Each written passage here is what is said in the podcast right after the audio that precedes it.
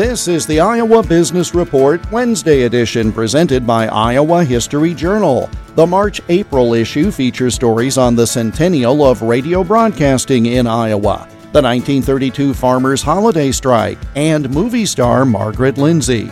Get your copy at Hy-Vee and at iowahistoryjournal.com.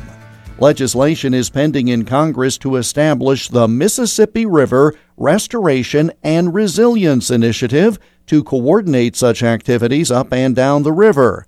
Alicia Vasto of the Iowa Environmental Council notes the river's continued economic importance.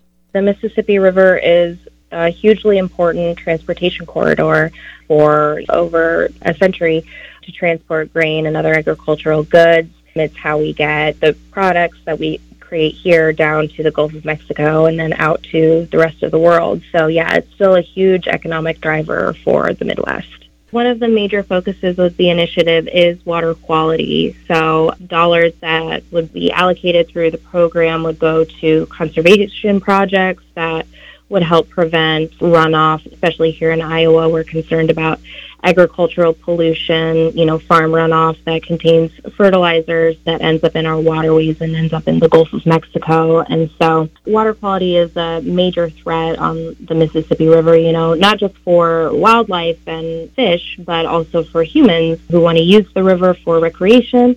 There's also millions of Americans that get their drinking water from the Mississippi River. So it's really important to protect the water quality and be responsible for what ends up in the river. Learn more by going to iaenvironment.org. The Iowa Business Report presented today by Iowa History Journal.